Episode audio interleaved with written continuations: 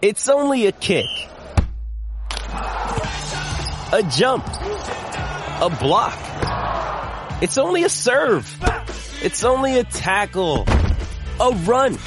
It's only for the fans. After all, it's only pressure. You got this. Adidas.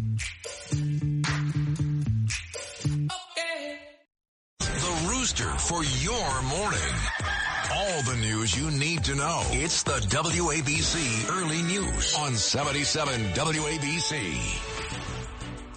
Welcome to the 77 WABC Early News. I'm Deborah Valentine with your news, sports, business, traffic, and weather. Here's everything you need to know. The top five at five. a kindergarten student. Like it, it's just really, I'm just shaking. A six year old Bronx student surprised to find a loaded handgun inside of his bag. Control of Congress still up in the air in Arizona. Kari Lake 100% confident of emerging victorious as governor. A judge blocks the president's controversial student debt forgiveness plan. The White House promising an urgent appeal. Wall Street has its best day in more than two years following a report showing inflation's cooling. Twitter in danger of collapse as owner Elon Musk issues a dire warning to remaining employees. A six-year-old boy found a loaded 380 handgun around 8:25 a.m. yesterday morning inside his bag at Boys Prep Bronx Elementary School in the Melrose section of the Bronx. That child told a school official who then called police. Detectives interviewed adults at the school and the boy's family. Parents spoke to ABC7. I just came right away and picked him up. Like I didn't even want him here any a minute longer. Like it's just scary. It is shocking. It's like, wow. You never thought it'd be so close to home. Police are now looking into just how that gun got into that boy's backpack. Meanwhile, a 14 year old at Brooklyn Collegiate also facing four weapons charges after bringing an unloaded 9 millimeter firearm to his school in Crown Heights, Brooklyn. School safety agents were told the boy was spotted on social media displaying a firearm on a rap video the day before. Three days after Tuesday's midterm elections, control of Congress hangs in the balance. Races in three states, Arizona, Nevada, and Georgia, haven't been called. Georgia, of course, heading to a special election December 9th. Trump supporters, Kari Lake, the Republican candidate for governor of Arizona, remains 100% confident she will defeat Democratic candidate Katie Hobbs for the governor's seat. Here's Lake on Fox Business. Uh, well, they count ballots real slow here in Arizona, and we're going to fix that. Yes, we feel very confident. We know we're going to win, and uh, the question is how big will the margin be? Former President Donald Trump's claims that the 2020 election was stolen is center stage in Arizona, which has played a starring role in conspiracy theories. With a half million votes left to be counted, Lake trails Hobbs by a little more than 25,000 votes. In the Nevada U.S. Senate race, with 88% of the vote in, Republican Adam Laxalt leads Democratic Senator incumbent Catherine Cortez Masto by one percentage point. A U.S. judge in Texas on Thursday blocked President Joe Biden's plan to provide millions of borrowers with up to $20,000 apiece in federal student loan forgiveness. A federal appeals court in St. Louis is also considering a separate lawsuit by six states challenging what the president signed into law without congressional approval, by the way. District Court Judge Mark Pittman, an appointee of former President Donald Trump based in Fort Worth, Texas, said the program usurped the power of Congress to make laws. The Eighth U.S. Circuit Court of Appeals had put the forgiveness plan on hold until October 21st when it considered an effort by the states of Nebraska, Missouri, Iowa, Kansas, Arkansas, and South Carolina to block the program. My campaign for president, I made a commitment. I made a commitment that would provide student debt relief. And I'm honoring that commitment today. Using the authority Congress granted the Department of Education, we will forgive $10,000 in outstanding federal student loans. In addition, students who come from low income families, which allowed them to qualify to receive a Pell Grant, will have their debt reduced $20,000. The cancellation applies to federal student loans used to attend undergraduate and graduate school, along with Parent Plus loans. Well, Wall Street had its very best day Thursday in more than two years. It followed a report showing inflation in the U.S. eased to 7.7% last month, more than expected. That is down from a yearly high of 8.5%. The S&P surging 5.5%, while the Dow Jones Industrial Average rose some 1,200 points, and the Nasdaq Composite packed what could be a year's worth of gains into one day by roaring 7.4% higher. Prices jumped for everything from metals to European stocks as investors uh, took the data as a sign that the worst of high inflation may finally be easing, though analysts cautioned it's still premature to declare that with certainty. Even Bitcoin clawed back some of its steep plunge from prior days caused by the crypto industry's latest crisis of confidence. Well, a dire prediction from Twitter's new owner, Elon Musk. He warned employees Thursday to brace for difficult times ahead that might end with a collapse of the social media platform if new revenue streams aren't found. Musk laid off some 3,700 employees last week. Top executives and Twitter's board got the axe last week as well. Musk called his first all hands meeting Thursday afternoon, and before that, many were relying on the billionaire Tesla CEO's public tweets for clues about Twitter's future. Like, our, our goal with, Twitter is like, how do we get 80% of America? Maybe not like the sort of far left and the far right, but, but and maybe we don't want them necessarily, but uh, how do we get 80% of the public to join a digital town square and voice their opinion and, ex- and exchange ideas and maybe once in a while change their minds. Musk has also ordered employees to stop working from home and show up at the office. Former Speaker Paul Ryan, Republican out of Wisconsin, of course, on Wednesday said that former President Donald Trump is causing political problems for Republicans and dragging down the party's candidates. Ryan warning that his party has to do a lot of soul searching to figure out just why a red wave didn't form on election day as predicted. Ryan told a reporter for WISN 12 News that the Republican Party is suffering from a Trump hangover. I mean, I think Trump's kind of a drag on our ticket. I think I think Donald Trump um, gives us problems politically. We lost the House, the Senate, and the White House in two years when Trump was on the ballot or in office.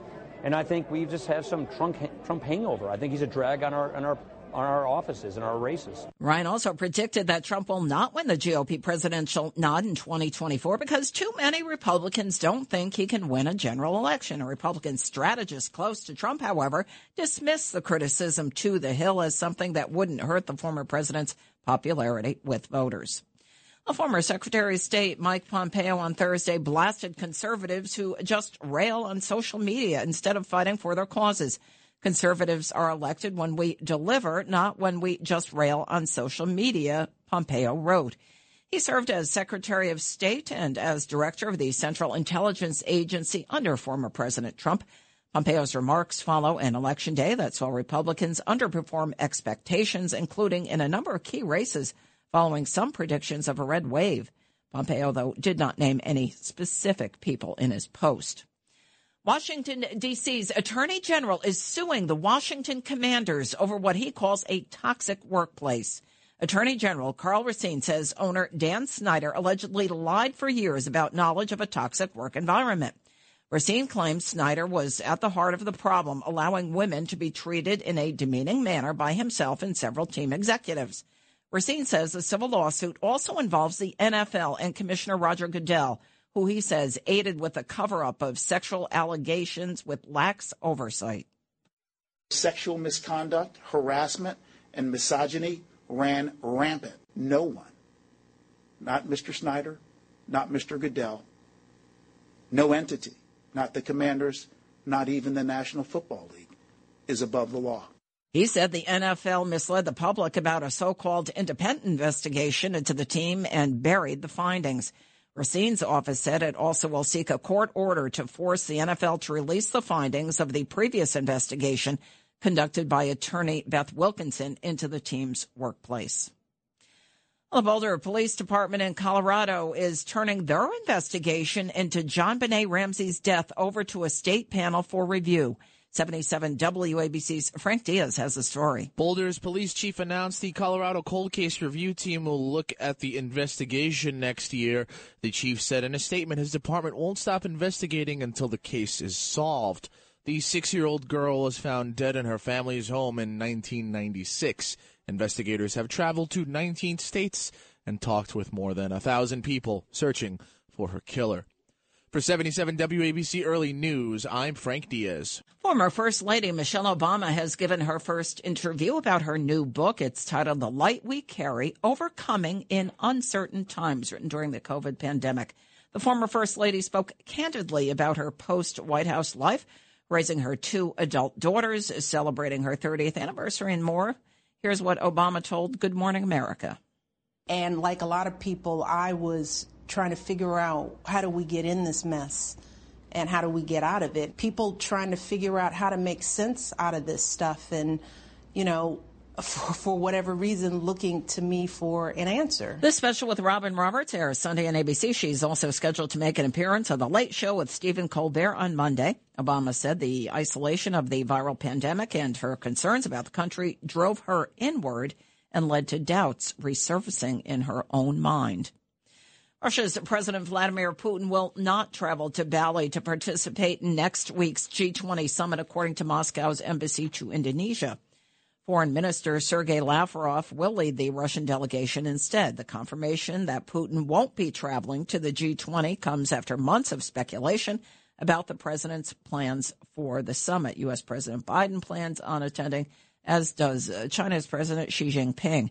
It also comes amid news on Wednesday that the Kremlin was pulling its troops out of Kherson, the only regional Ukrainian capital Russian troops managed to capture since their full scale invasion began back in February. Well, cyber criminals are targeting Australia, dumping potentially embarrassing medical records on the dark web involving things like patients who were treated for alcohol abuse, people who had abortions, and medical records of HIV and drug addicted patients. It has happened for a third time early this morning.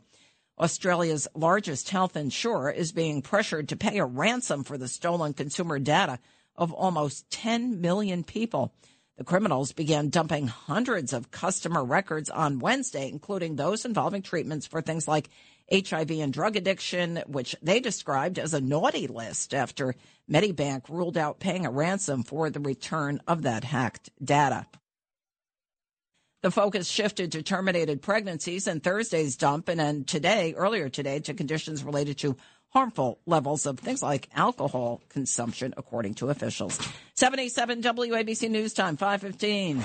Justin Ellis here with sports. Well, thank you, Deb. I am Justin Ellis, just flying in here right in the nick of time. Uh, here with the early news sports update. Most of our local action last night took place on the ice as all three teams were in action. The Islanders fell at home 2 0 to the Arizona Coyotes before they welcome in the Columbus Blue Jackets tomorrow, while the Rangers and Devils both scooped up two points with wins.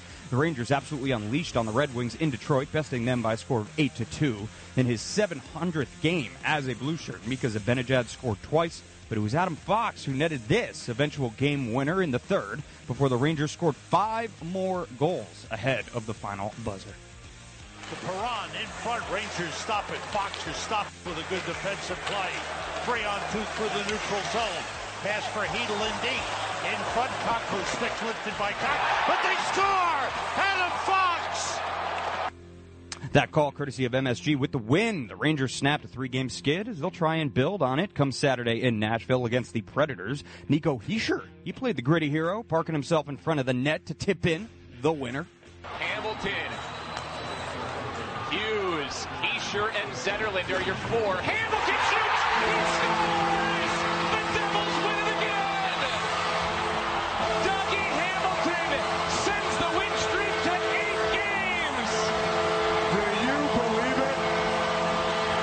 Eight game win streak. Nico Hischier did tip in that Dougie Hamilton shot. That call courtesy of MSG SN2. The win for the Devs does mark eight straight as the hottest team in hockey now holds a three point lead over the Hurricanes in the Metropolitan Division. They'll try and make it nine straight at home on Saturday against the aforementioned Coyotes. And as for the Devils, they had a bit of a tougher time securing their uh, two points, needing overtime at home against the Ottawa Senators to secure the four to three win. And on uh, Thursday night football was the Carolina Panthers kicking off week 10 with a home victory over their NFC South Division rival Atlanta Falcons by a score of 25 to 15. Locally, the Jets get set for their bye week while the Giants come off their bye to welcome in the Houston Texans Sunday at 1 p.m. They're currently five and a half point favorites. Here with early news sports update, I'm Justin Ellick on 77 WABC. What was Hurricane Nicole, then downgraded to Tropical Storm Nicole, according to weather officials, is now a depression. So Nicole, a depression this morning, and 77 WABC's Bob Brown reports street and highway crews here in New York City working fast to clear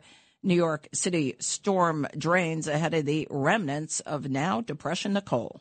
Getting hit with the remnants of a tropical storm late in the season in the Northeast can be challenging for crews like this one in Woodbridge, busy with vacuum trucks clearing fallen leaves, blocking storm drains. On a rainstorm like we're anticipating coming through this weekend, this will be very effective. Up to two inches of rain along with strong winds are expected in the Garden State. I'm Bob Brown for 77 WABC News. A 48 year old Bridgeport man was found fatally shot in the back seat of a Range Rover that had just crashed into another vehicle in Flushing, Queens yesterday.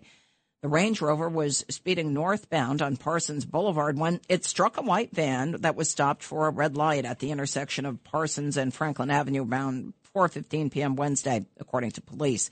The driver of the Range Rover fled on foot. A witness told ABC7 what he saw.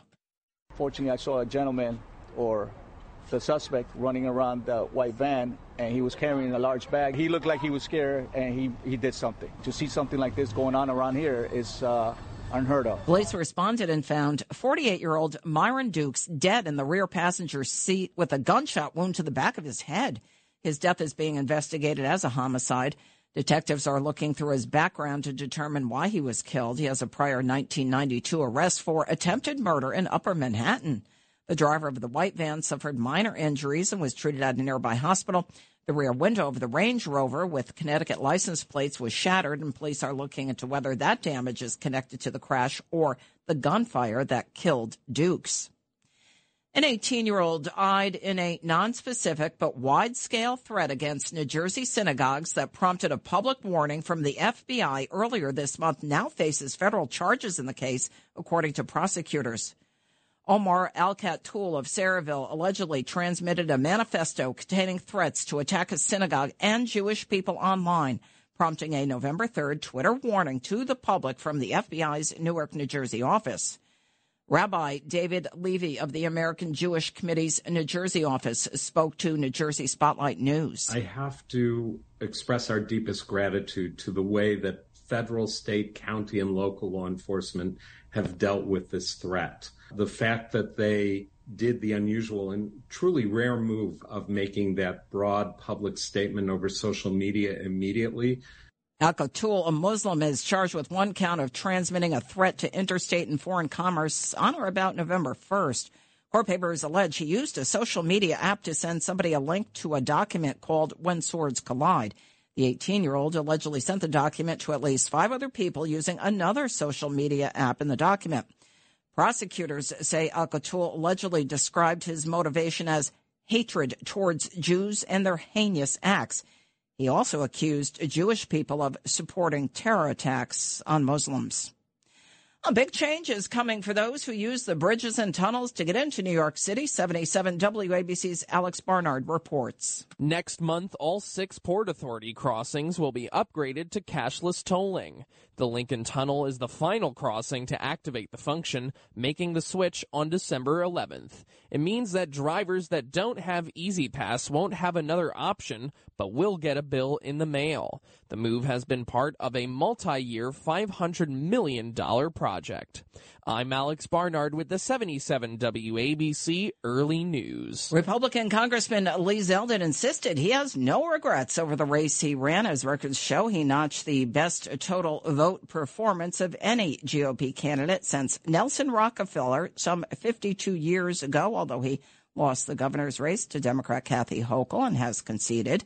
Appearing with 77 WABC host Sid Rosenberg yesterday morning, right here on the station, Zeldin said his surprisingly strong campaign was not in vain.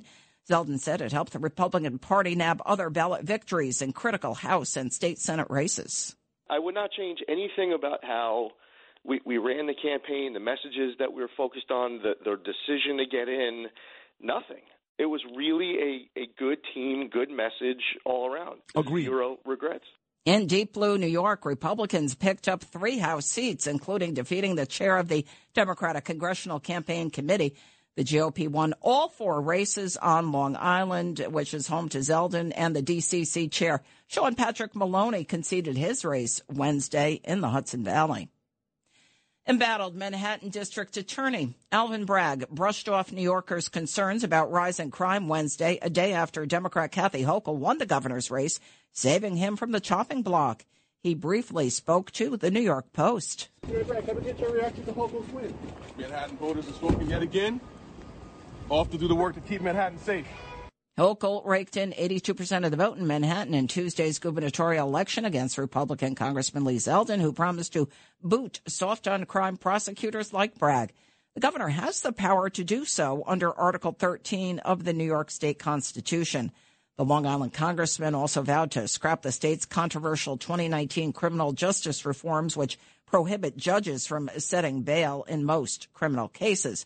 Bragg has been the poster boy for the lenient state bail reform since taking off office uh, back in January. He raised eyebrows when he issued his infamous day one memo announcing that he would drop some misdemeanor cases, not seek bail for most defendants, and downgrade certain felonies to misdemeanors. The Rockefeller Center Christmas tree will be put up this Saturday after it was cut down yesterday morning. 77 WABC's Frank Diaz has the story. The tree was donated by Neil Leibowitz and his family in Glens Falls in upstate New York. It's something for, for everyone worldwide to enjoy. If it brings a smile to a young child's face or helps, you know, cheer up the spirits of somebody who's kind of blue, it's all been worth it. Officials picked an 82 foot tall Norway spruce from the upstate community of Queensbury in Warren County. The tree is believed to be around 85 to 90 years old. Some 50,000 LED lights will shine on the tree when it is lit during the annual tree lighting ceremony on November 30th.